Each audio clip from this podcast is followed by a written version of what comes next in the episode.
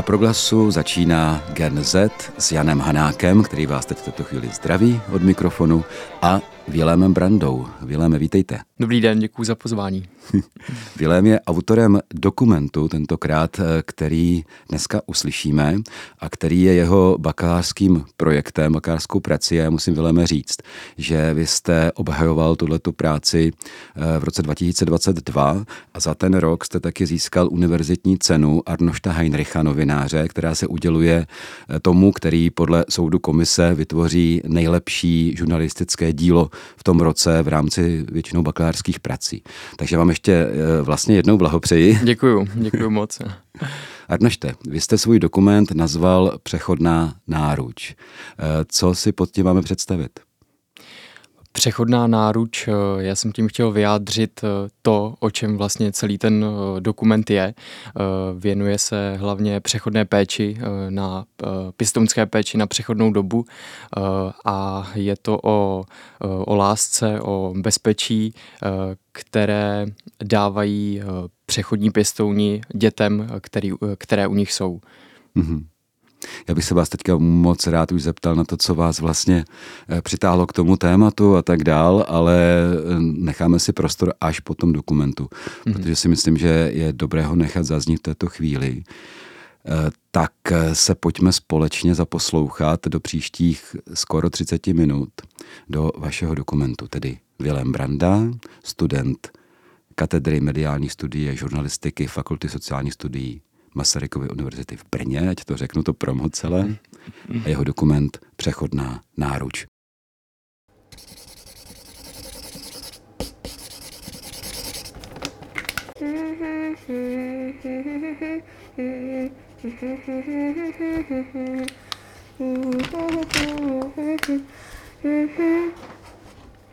Já teď maluju tetu, má černý vlasy a má na sobě brýle.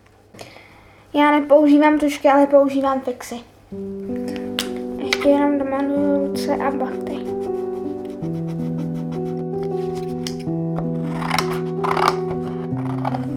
Namalovala jsem tetu a strejdu, u kterých teď bydlím a jsem doma a ještě máme kočku.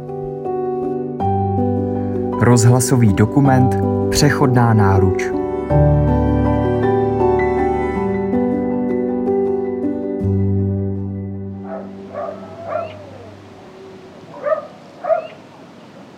Pěstouní Lenka a Pavel z Vysočiny. Tak a než si půjdeme sednout, tak vám ještě ukážu tady, jenom se podívejte. A tady mám ty obrázky těch dětí postupně, jak nám rostou. Takže mi takhle maminky posílají hrnečky s fotkama a tady jsou ty děti, které prostě, třeba tady ta, je ta první, co jsem říkala, že šla zpátky do ty biologické rodiny a prostě tady jsou třeba ty dvojčata, kde jsou, Ježíš já jsem si to tady minula přendala, tady, tady jsou ty dvojčátka. Ty fotečky tady mám, takže většinou na každém obrázku je fotečka, kdy jsme to dítě přijímali a pak je třeba poslední fotečka, když od nás odjížděli. No a teď máme desetiletou holku, která tady bude mít obrázek, až odejde. Vždycky tady dávám děti si až, až odejdou. A mhm. přibylo jí osm a vlastně za, za měsíc bylo devět, když jsme ho přijali a teď už jsme slavili i desáté narozeniny. Takže my ty děti, my máme tři a vždycky manžel říká, když někdo se ptá, kolik máme dětí, tak vždycky říká, že je jako dobrý, že má tři plus 14 a že někdy zvládne i dvě do roka. tak jsme pěstouni od roku 2013 od prosince. Máme teď 14 dítě v péči Nejmladší jsme měli čtyřdenní, nejstarší jsme měli 12 lety, máme i sourozence, nevadí nám sourozence, měli jsme sourozence, že i dvojčata 3,5 lety a měli jsme i sourozence, že tam byl skok 7 let a 18 měsíců a děti jsou to většinou jako nějakým stylem jako postižení vlastně tím těhotenstvím ty mámy, to znamená alkohol, drogy, takže vlastně ty děti mají abstáky.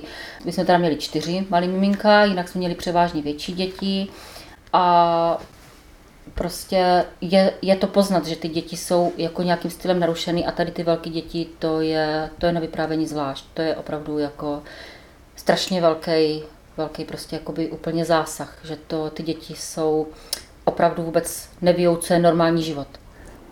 Úplně co je pro člověka normální, tak oni vůbec ani nevědí, že něco takového je.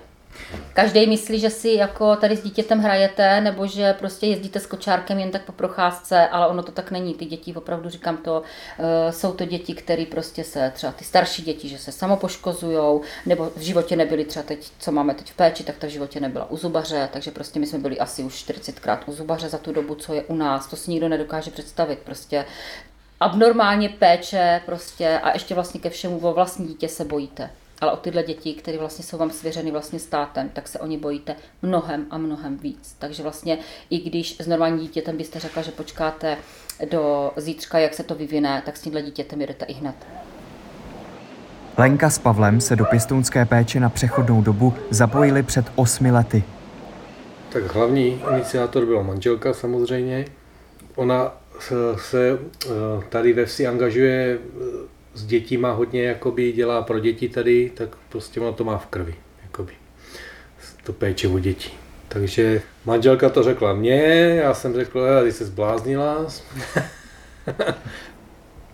Postupem času je to jako fakt jako, jako celkem náročné s těma většíma dětmi. S péčí o děti pomáhá manželům i jejich 17-letá dcera Julie. Tak jak jsem byla menší, tak já jsem vždycky chtěla mladšího sourozence, takže já jsem byla nadšená. Ale teďka třeba postupem času, když vidím, jako, jak ty děti jsou jakoby fakt jako poškozený, dejme tomu, jako z ty rodiny, tak třeba si uvědomuji, že nechci ani pracovat jako s dětma.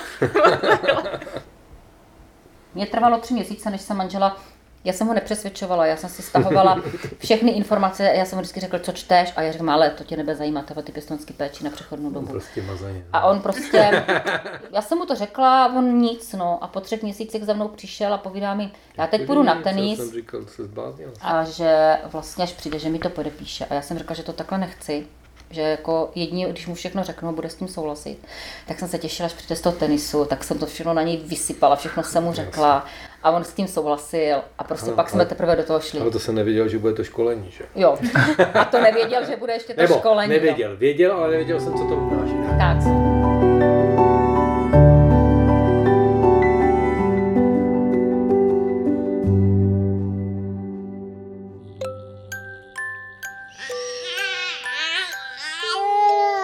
slyšet. Ruško.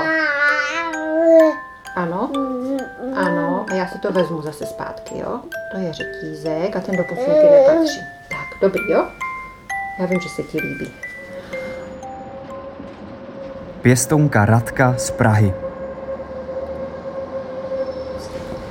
Tak my jsme se rozhodli před deseti lety stát se pěstouny a Mm, prošli jsme přípravou, takže už jsme 9 let pěstouny a za tu dobu máme teď v současné době 11. dítě v péči, takže 10 jsme jich předali už do další péče, ať už to bylo osvojení, dlouhodobá pěstounská péče, anebo i návrat eh, zpět do biologické rodiny.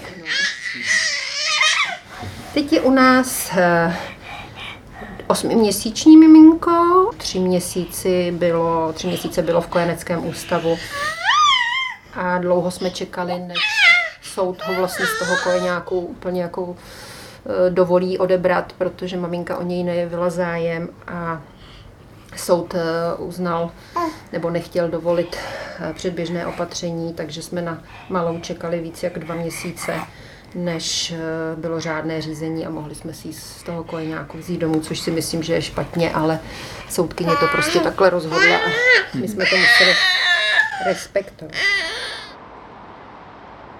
Radce s péčí o miminko pomáhá manžel. Na rozdíl od Lenky a Pavla má dva dospělé syny. Oba už ale mají své rodiny. Oni by spíš potřebovali e, nás jako babičku s dědečkem a nejsme ti klasičtí babička s dědečkem. Když přijedou, tak vždycky je tady nějaké miminko a okolo něj se točí ten svět.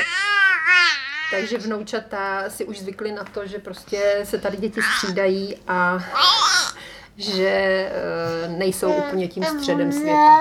S manželem jsme o tom uvažovali určitě dohromady, protože jsme byli hodně mladí, manželé, teda rodiče. My jsme e, měli už ve 40 odrostlé děti, takže z toho důvodu jako jsme se cítili ještě dost jako silní. A takže jsme se jako rozhodovali, jestli e, půjdeme do pěstonské péče, protože je spousta dětí, kterou, kteří tu rodinu potřebují. Jsem si přečetla, že existuje pěstonská péče na přechodnou dobu a zdálo se nám to v, pro nás v té době jako ideální. Když vezmete dítě do dlouhodobé pěstonská péče, tak většinou uh, ho musíte dovést až do dospělosti. To znamená dalších, já nevím, 20 let. Tak jsme si říkali, že do 60, ještě další pubertu, že na to už se moc necítíme a že taky naše děti nás budou potřebovat a naši rodiče nás budou potřebovat.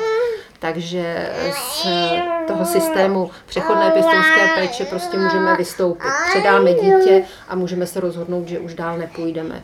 A v té době ještě s náma bydlel mladší syn, studoval vysokou školu a bylo to spíš takový jako eh, jo, to tady budu řvát nějaký mimino, tak spíš jako tímhle s tím způsobem, ale byl to nejlepší, nejlepší pečovatel a pomocník eh, při prvních, já nevím, dvou dětech, kdy tady ještě s náma bydlel.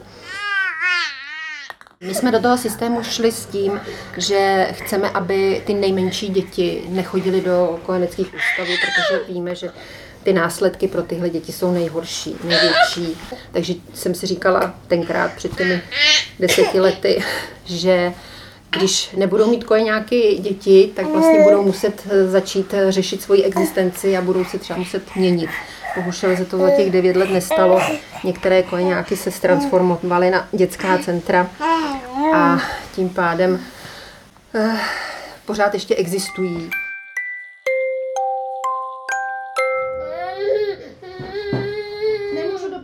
Radka se o osmiměsíční miminko stará pátým měsícem. Jaká je vlastně tato holčička? Živá, ale oni jsou všechny děti živí. Neměla jsem ještě žádný dítě, který by nemělo zájem o svět.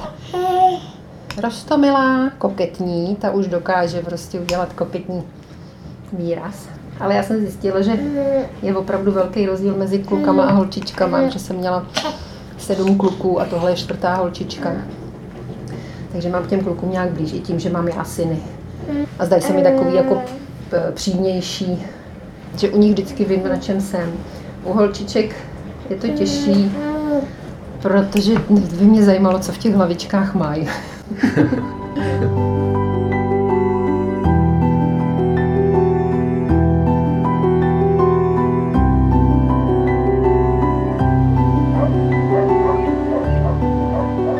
Vraťme se zpět na Vysočinu.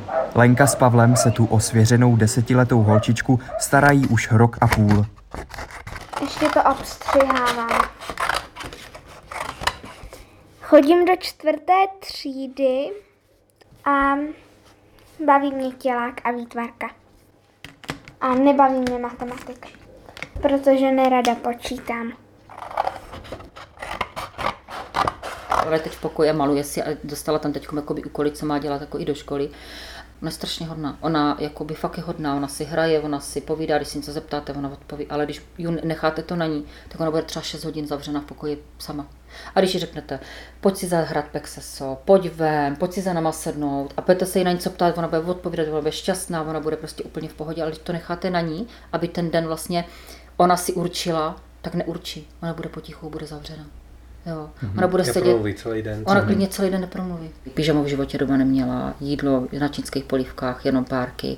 Jo, takže hmm. jo, prostě je to, je to, je to, je to mazec, no.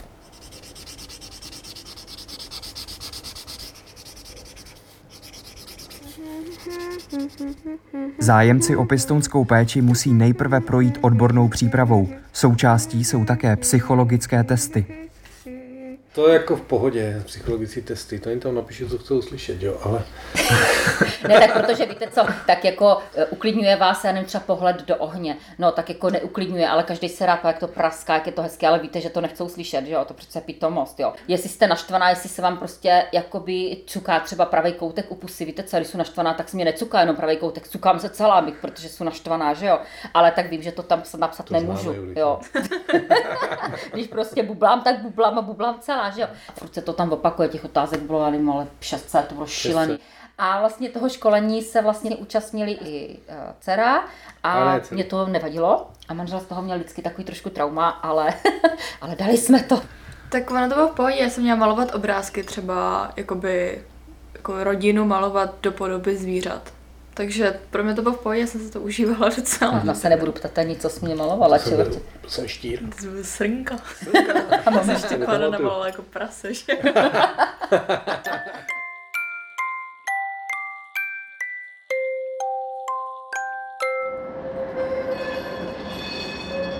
Jsme zpátky v Praze.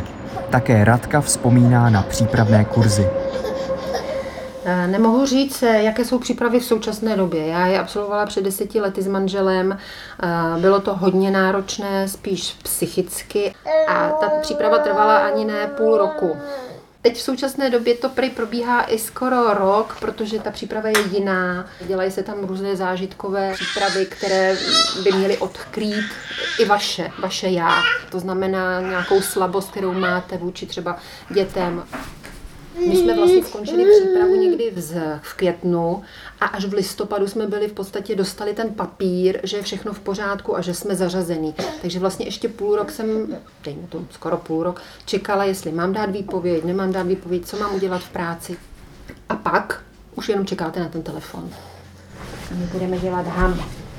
Ham, ano, ham, Peruško. Peruško, uděláme ham.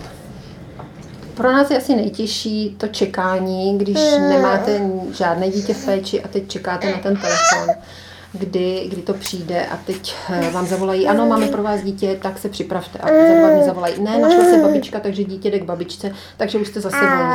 Za dva dny, "Eh, máme pro vás dítě. A tyhle ty výkyvy, prostě kdy nemůžete nikam jet, musíte prostě pořád sedět u telefonu, Eh, když někam prostě potřebujete, tak ten telefon furt máte s sebou. Děvčata si ho berou do sprchy, eh, na záchod, to já už nedělám, to už jsem se jako naučila, že prostě ho, když to teď nevezmu, tak to vezmu, jak vylezu z toho záchodu. Ale prostě jste v- se strašným napětí. Jména ani data narození nepopletu, ale mě, mě dělá velký problém, když máte rok dítě chlapečka a mluvíte furt v mužském rodě. A já měla tři, tři kluky po sobě, takže tři roky prostě mužského dalšího tady v rodině. A najednou jsme tu dvě holky. A jo, už po těch pět- pěti měsících jsem si zvykla. Ale někdy prostě mám pocit, jako že, že to tam furt je. To je jediný, co si pletu.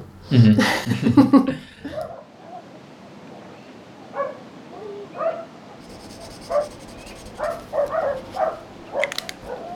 teď jdu malovat strejdu. Bude mít montérky, protože on pořád rád staví. Lenka s Pavlem často přijímají děti rovnou z jejich původních rodin. jsou věci, kdy- které se dozvíte, až vlastně vám to dítě je předaný a vy máte v rukách vlastně dítě, spis ze soudu s rozhodnutím a teprve pak zjišťujete, že co všechno o tom dítěti víte. To jsou takové prvotní informace, že třeba i víte, že třeba, že vám řeknou, že třeba matka je třeba feťačka.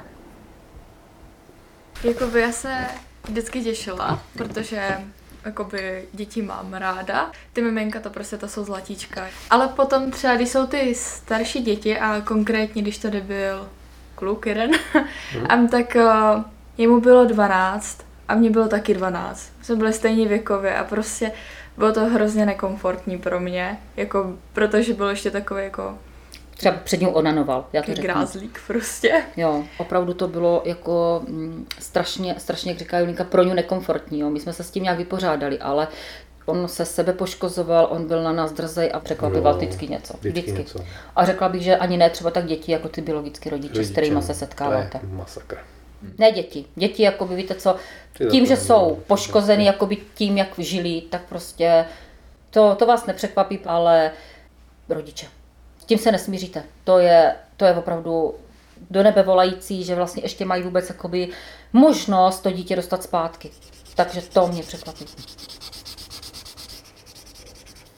Některý Jako berete v tu chvíli, jak, že jsou vaše, že k vám patří Jo, a není to- v tom vůbec žádný problém. Některý Ne, máte to- tak, že je máte jakoby přijatý, stejný, ale řekl, prostě jako. máte jako, že jsou ve vaší rodině a že jsou vaše součást tu chvíli. Jo. Třeba si nedokážete představit, že byste si tohle dítě jakoby vyloženě nechal, ale na druhou stránku je teď vaše a je součást vaší rodiny, když jdem na svatbu, jde na svatbu s náma, když máme narozeniny, slaví narozeniny s náma. Ano, je to prostě, je to v tu chvíli je to naše dítě. Já jsem, že se to jako časem změnilo, že prostě fakt od začátku jsem je vždycky jako prostě uh, bráchu nebo ségru, že prostě mi hrozně přirostly k srdíčku, taky jsem je oplakala nebo takhle, ale čím jsem větší, jakoby tím si uvědomuji, že prostě to, to jsou jako děti, kterým prostě pomáháme. Jedno dítko, který jsme tady měli, tak to mi chybí doteď, takže to jako jo. Jako já bych řekla jedinou změnu, kterou cítím, tak mě skoro nikdo už neříká jako by mami. Jo, jo. Všichni mi říkají teto. No, Běž za tetou, teta udělá, teta řekne. To jo. Rozumíte? Jo, protože vlastně to všechno inklinujete k tomu dítěti. Jo. Takže i když máme malý miminko, tak jsem pro něj teta. Nejsem maminka, nejsem. A furt jenom slyšíte teta, teta, teta, že tam mami se strašně moc jako najednou není. Najednou není a to mi hrozně chybí, jako mě, jako mámě to hrozně chybí. Ráda kopeš do stolu, ale teď nemůžeme kopat do stolu. Ještě. Radka si miminka většinou přebírá už v porodnici. Brečím vždycky, protože já když si to představíte, tak teď máte, já nevím, osmiměsíční dítě, předáte ho, bude mu rok, pomalu odejde po vlastních a já nevím, za měsíc si jdete zase pro takový uzlíček. A prostě vy říkáte, to snad není má možný, prostě za rok vám to takhle vyleze, za rok prostě z toho nic, maličkého, zcela závislého, tak pro mě je to jako dojetí nebo prostě očekávání něčeho, říkám, a jaký bude, co to bude. No já jsem, já jsem nechtěla, aby si to já to dělám tak, že prostě, eh, když k nám přijde ať už malinký miminko nebo i tohle větší, tak my si dáme tři měsíce, takový trimestr. Ty miminka úplně malinký ještě takzvaně donosím, protože většinou jsou to buď nedonošený, nebo měli velice špatný eh, perinatální vývoj, jako z toho důvodu, že nebyli v těch nejlepších rukách, nebo v tom nejlepším bříšku, který si mohli vybrat. Já se načítám. Načítám uh, jejich signály, které vysílají. To znamená, co znamená tenhle pláč, co znamená ten druhý pláč. A ty tři měsíce uh, se plně věnuju tomu dítěti a nějakým jako způsobem se podřizuju tomu režimu, který to dítě má v tu chvíli. A až potom se snažím ho uh, naučit tak, jak žijeme my. U vlastních dětí víte, co to dítě prožilo, kde bylo, že tady si, já nevím, spadlo na kolínko a tady prostě tohle místo bude obcházet, protože tohle místo má s ním špatnou zkušenost. Ale když půjdete s tím přijatým dítětem a teď najednou začne se zvláštně chovat, tak vy nevíte, co je tou příčinou. A to musíte vždycky najít, hledat.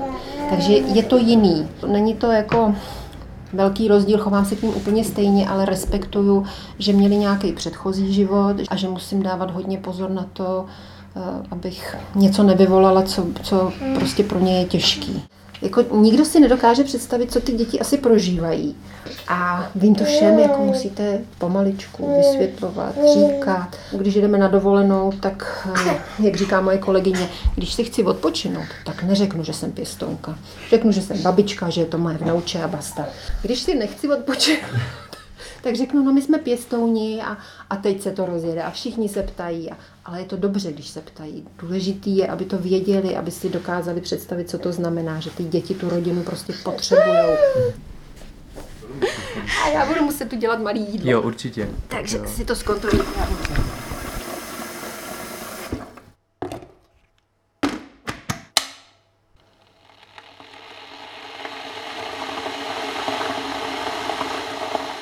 Ale Běruško, já vím, že si ráda povídáš. Ano, ale při jídle ne. Při jídle to nejde.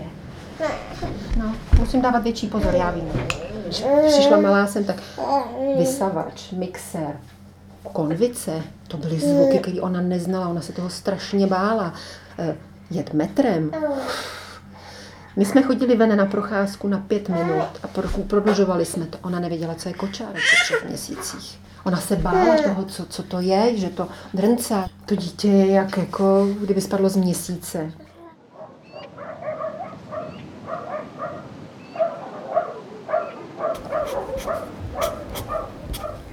Ještě tam přidávám kočku. Pěstouni už od první chvíle připravují svěřené děti na přechod do nové rodiny nebo návrat k jejich vlastním rodičům. První předání, moje první předání bylo, že jsem manželovi večer vzlikala do ramene celou noc. To fakt bylo šílený, to bylo krutý. ale teď už je to úplně na pohodu. Úplně na pohodu, protože víte a víceméně s těma rodičema si vždycky uděláme jako přátelský vztah. Já jsem nastavený tak, že prostě vím, že prostě půjde pryč. Já to tak úplně jako ne, že neprožívám, ale jako prostě předám dál, vím, že se bojím dobře a ne, že by mě třeba neukápla někdy u některých dětí slza. To samozřejmě jo. Eh, protože jsme měli teda několik těch sourozenců, takže jsem to udělala, takže jsme měli vlastně tři předání do adopce, čtyři předání k dlouhodobým pěstounům, tři do biologické rodiny a jedno dětský domov.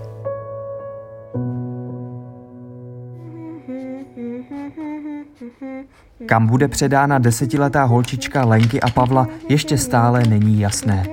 Pěstonská péče na přechodnou dobu je vlastně, že by to mělo být všechno vyřešené do roka. Třeba teď tady ta je u nás, jako ona ví, že tady mohla být do roka. Vlastně rok uplynul. Jí se u nás líbí, je spokojená, ale ve finále ona ví, že tady nemůže zůstat. Ví to. Jo, já, se, já jsem k ní upřímná, řeknu jí to prostě a musí mi to říct, protože nemůže si dělat naděje, že tady bude do konce života, když nebude. Už jeden 15. měsíc. A vlastně v prosinci máme soud a nevíme, co bude. Soud je pořád odročen, odročen, odročen, odročen.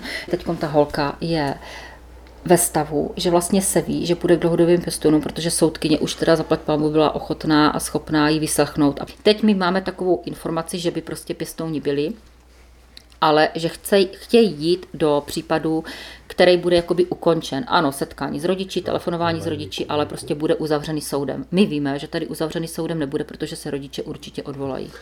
Když soudkyně na, na, jakoby řekne, že půjde k pěstounům dlouhodobým a oni řeknou, my s tím nesouhlasíme, tak to půjde k krajskému soudu, na který se čeká 8 až 9 měsíců. 8 až 9 měsíců u mě další rok vlastně jakoby v úvozovkách nemůže zůstat, to už prostě ani ospod, ani prostě kraj nechcou, protože mě vlastně jakoby mm, zabírá u mě místo dalším dětem, kterým bych mohla pomoct dítě, který už dávno mělo být pořešený. No a tak vlastně co se stane? Mě bude odebrána, bude do dětského domova a až se tenhle případ jakoby uzavře, tak bude z dětského domova odebrána k dlouhodobým pěstounům. To si myslím, že bude tvrdá realita tohoto případu. To je neskutečný bordel, že tohle to takhle řeknu.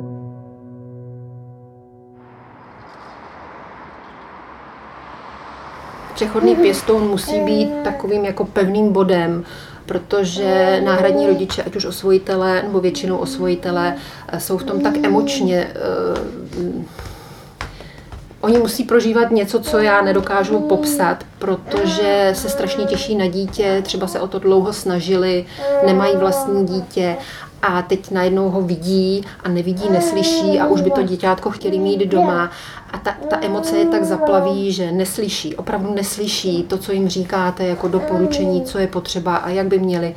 Třeba jenom mý sousedy nedokázali vůbec pochopit, jak se můžu toho dítěte nevzdát, jak ho můžu prostě předat. To, to spousta lidí nechápe. Jak můžete prostě říct, je to vaše Já říkám, ale já ho nevlastním, já, já se o něj starám, já mu dám maximální péči a já jsem šťastná, když najde rodinu, který, s kterou bude celý život. Že, že prostě se splní to, co je mým přáním, aby dostalo to dítě rodinu. Ať už je to třeba biologická, která se postaví na nohy a, a řekne si a udělali jsme chybu, ale už to bude v pohodě. Prostě tohle to všechno je, je to moje, moje služba přechodných pěstounů ubývá a noví nepřicházejí. Ubývá z toho důvodu, že už jsou třeba unavený a fakt už jako nemůžou, nebo z finančních důvodů. Jo. Pěstounů je nedostatek jak přechodných, tak dlouhodobých a těch převážně, protože vlastně my pak nemáme tady ty dlouhodobí, jako ty děti, co jdou do dlouhodobky kam dát. Třeba takový dítě hold prostě jde hned, jako když nikdo není, tak jde do dětského domova. Prostě bohužel. My jsme byli rádi, aby pěstouni přibývali, nechceme je odrazovat, Vůbec. ale tyhle ty věci, třeba ty krátkodobí, to mají ten styk s tou rodinou víc, s tou biologickou, to si musí prostě uvědomit, že je to hmm. dost náročný, i k soudu musí se chodit a je to takový, si ta rodina to být nastavená, no, no to není moc úplně tak jednoduchý. No. Za mě nejlepší, když vlastně to dítě předáte vlastně jako do rodiny. A už je to jedno, jestli jsou to dlouhodobě pěstouní, nebo jsou to adoptivní rodiče. Prostě, že má domov. Jsem ráda, když ty děti se dostanou do rodin, kde se mají dobře. To je pro mě jakoby takový to zadosti učení, učinění, že prostě jsou tam, kde mají být. Vídáte se s nimi, třeba přijedou sem někdy a koukají se na ty fotky, prohlížejí No si je? jasně, jasně, tak při, jako vždycky přijedou, přijedou o prázdninách, na Vánoce a jsou tady některé děti, které jsou třeba, třeba tři dny, že rodiče nám je tady nechají a oni jsou u tety u strejdy, protože si to tady pamatují a jsou u nás na prázdninách. Prostě pro mě je největší odměnou to, že, že jsou to samostatné bytosti a že se nebojí. A pro mě je to největší odměna, když odchází, zamává a prostě je spokojený. No, my jim dáváme ještě na cestu takovou fotoknihu, každému tomu děťátku za ten pobyt, co tady je, to je taková jako, jako deníček nebo vzpomínky. A ono je strašně hezký, že když to s nima potom prohlí- prohlížejí ty noví rodiče, tak oni se s tím jako zžívají. Protože já je naučím vždycky, otevřu tady tu knížku, naučím to tu novou maminku, říkám, tady jsme byli, já nevím, zoologicky, tady je na sněžce a tady ho držím a víš, a tady leze, to leze po sněžce. A ona to potom vypráví jemu, jako kdyby to byli oni. Chápete, že prostě oni si začnou žít ten příběh, který žil, ale to si byl s Radkou, ale to jste byli a my tam pojedeme taky. Takže prostě pokračuju v něčem, co my jsme začali a je to strašně hezký.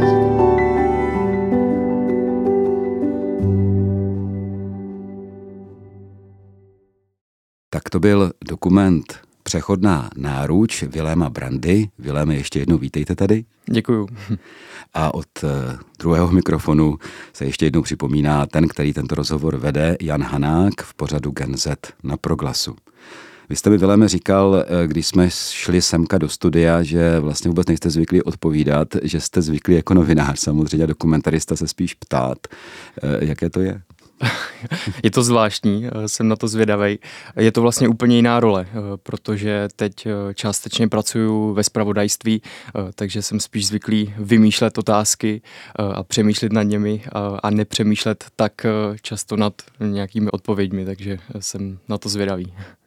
No výborně, ale vlastně i při tvorbě toho dokumentu se jsem musel ptát přece jenom trošičku jinak, než jste zvyklí ze spravodajství, protože kdy, kde, co, jak, případně proč, to jsou ty základní otázky spravodajství, víceméně data, řekněme. Ale dokument je typický tím, že se dostáváte do dalších a dalších rovin toho tématu a že přinášíte i nějaký přesah třeba. Tak eh, se zeptám teď spíš, to jsem se vlastně chtěl zeptat už před tím dokumentem. Co vás k tématu pěstounské péče a té přechodné náruči vlastně přivedlo? Mě k tomu vedla osobní zkušenost, eh, protože moje rodiče jsou už několik let eh, pěstouni, jsou to dlouhodobí pěstouni, máme u nás doma eh, malou holčičku už několik let a dost často jsme se setkávali s různými otázkami ze strany našeho okolí, našich známých, kteří se dost často ptali vlastně, jaké to je, moc to nechápali a přišlo mi dobré to vlastně vysvětlit, udělat trošku i nějakou osvětu a zároveň třeba i motivovat někoho eh, k tomu, aby se pěstounem stal, protože pěstounů je dlouhodobě nedostatek, jejich málo eh, chybí a kvůli tomu nedostatku děti často končí eh, v ústavech, v dětských domovech a tak dále. Takže si myslím, že je fajn o tom mluvit a, a říkat, o čem ta práce vlastně je. Mm-hmm.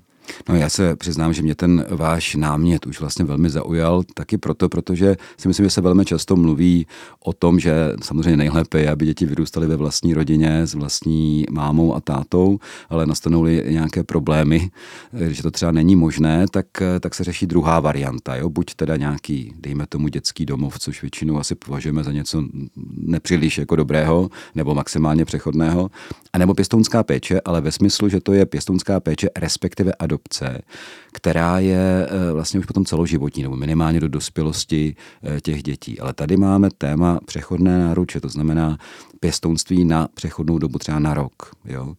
A je to velmi zajímavé téma, protože vlastně ti pěstouni eh, se musí aktivně bránit, bych řekl tomu, aby ze sebe dělali toho nového tátu a novou mámu, protože to není jejich role. Často taky komunikují s těmi rodiči eh, biologickými, kam se třeba mnohdy ty děti vrací. Jo. To bylo velmi zajímavé v tom. Jo. A mě by vlastně docela zajímalo, jakoby, jak vy vidíte tady tu službu, řekněme, eh, i ze strany těch pěstounů, jak je znáte, i třeba ze strany svých rodičů. Mm-hmm. Mně přišla hrozně zajímavá právě ta pěstounská péče na přechodnou dobu, kdy teda dítě u těch rodičů třeba jenom pár měsíců, maximálně rok to bývá. A to z toho důvodu, že ti pěstouni na přechodnou dobu musí k tomu dítěti už od začátku přistupovat tak, že s nimi nebude celý život, že u nich nezůstane zůstane a musí se dost zaměřit na konkrétní problémy eh, těch dětí, protože dost často dostávají do péče děti, eh, které si toho v životě docela dost prožili, eh, prožili nepříjemné okamžiky, každé dítě má nějaké své specifické potřeby, kterým ti pěstouni musí věnovat pozornost.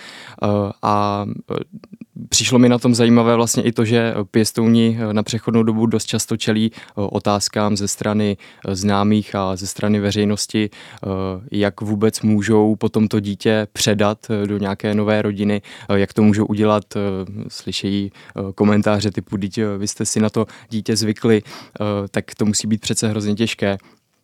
A těžké to je, ale eh, je zároveň eh, to i celkem eh, pěkné, protože vlastně potom, co to dítě skončí u přechodných pěstounů, tak jde do nové rodiny, je tam nějaká ta nová naděje pro to dítě na lepší život a myslím si, že ti pěstouni na přechodnou dobu jsou opravdu velcí profesionálové a musí být, protože musí už od začátku dítě i na ten přechod do nové rodiny připravovat.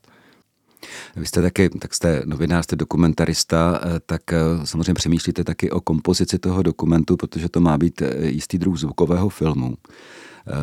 To si myslím, že možná pro někoho může být překvapením, že se dá vytvářet film ve zvuku, že byste jako autor měl iniciovat nějakou vizualitu kterou si ale ten posluchač vytváří sám ve své vlastní mysli, z vlastní zkušenosti a tak představuje si ty věci.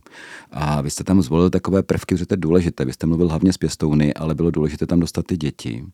A vy jste tam jedno to děvčátko dostal skrze její malování. Jo? Mm-hmm. Člověk si představuje, co si tak asi tak maluje a tak podobně a co, co prožívá, když se vlastně o něm mluví. Um, jaký byl ten váš záměr, uh, když jste použil tyhle ty ruchy, tak se tomu říká, že jo, ty ruchy toho čmrkání a tak podobně. Co jste tím vlastně chtěl vyprávět? Uh, tak chtěl jsem tím určitě ilustrovat to prostředí, tu atmosféru a právě na té audiální formě toho dokumentu se mi líbí to, že ten posluchač eh, se nad tím může zamyslet, může si to představovat uh, a pomocí právě těch ruch, ruchů a různých zvuků si podle mě dokáže hezky představit, jak to asi tak může probíhat právě v těch pěstounských rodinách. Ona tam je holčička, která si maluje maluje, eh, popisuje eh, to, koho, eh, koho vidí nebo koho maluje, popisuje tam ty své pěstouny. A v té druhé rodině jsem zase tam vložil zvuky miminka, které vlastně celou dobu bylo u té pěstounky. Ona ho měla v náručí, to dítě tam tak trošku lezlo, občas mi i trochu bouchalo do mikrofonu, s tím jsem se musel taky vypořádat, eh, ale myslím si, že eh, to právě dobře ilustrovalo to, eh, že ti pěstouni se o to dítě musí starat pořád. Vlastně je to jejich práce, ale zároveň je to práce nepřetržitá. 24 hodin se o děti musí starat a jsou pořád u nich.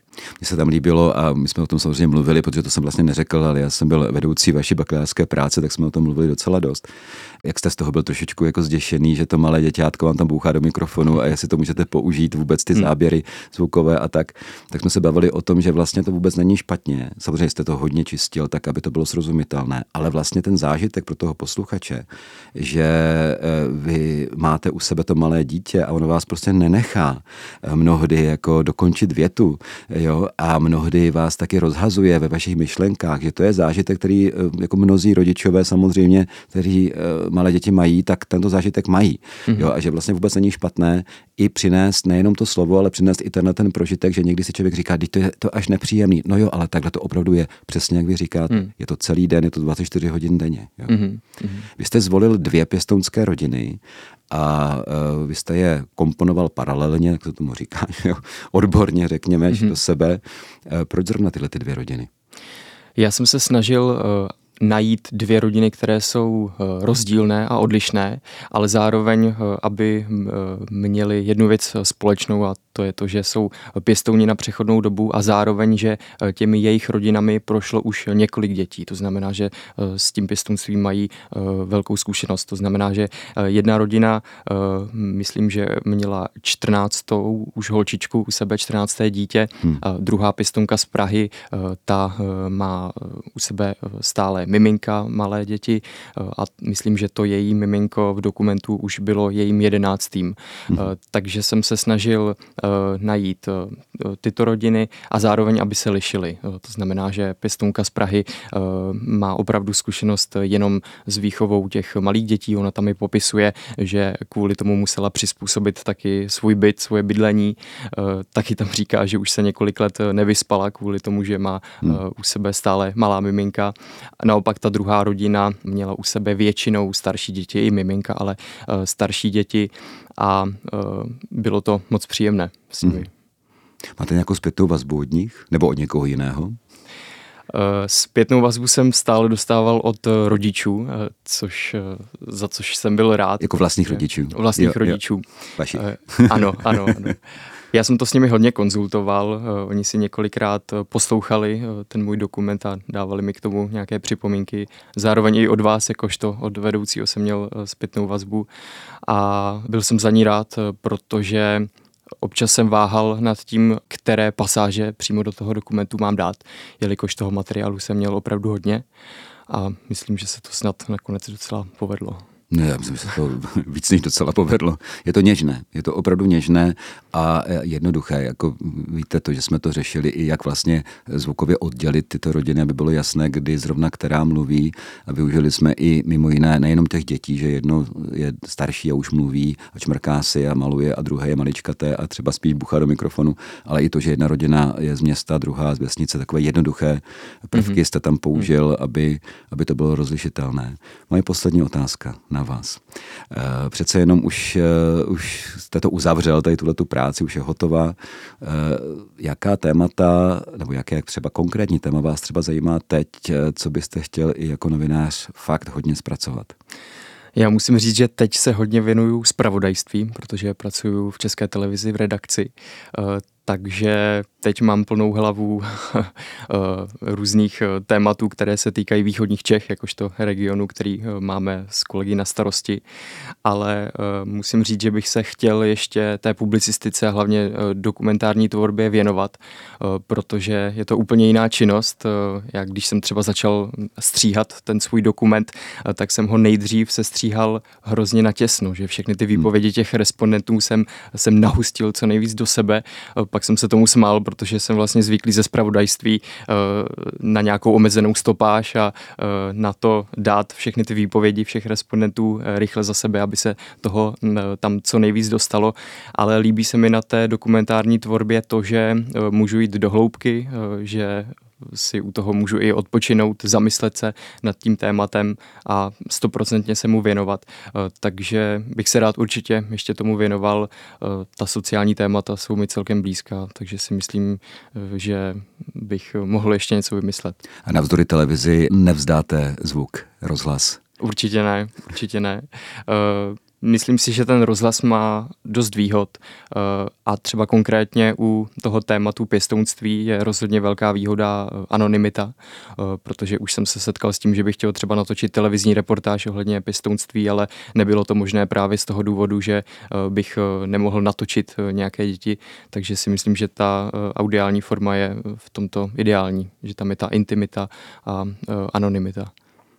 To byl Gen Z eh, s dokumentem Přechodná náruč Vilema Brandy. Vileme, děkuji mnohokrát, že jste přišel. Já taky děkuji, díky moc. A od mikrofonu se v této chvíli loučí Jan Hanák a přeje samozřejmě jak jinak dobrý poslech dalších dobrých pořadů pro glasu.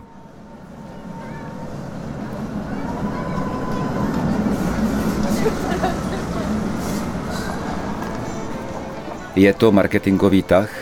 Je. Generace Z ale přesto. Generace nejmladších dospělých bez pochyby není jednolitá, přesto je tou, která začíná utvářet náš svět, ať se to někomu líbí či ne. Týdeník Gen Z přináší jejich pohled s jejich vnímavostí, citlivostí a snad i křehkostí. Studentský dokument či reportáž a debata s tvůrci. To je Gen Z. V pondělí v 10 večer, ve čtvrtek po páté a samozřejmě na webu a v podcastových aplikacích. Nesouhlasíte? Nemusíte. Jen poslouchejte. Ať víte.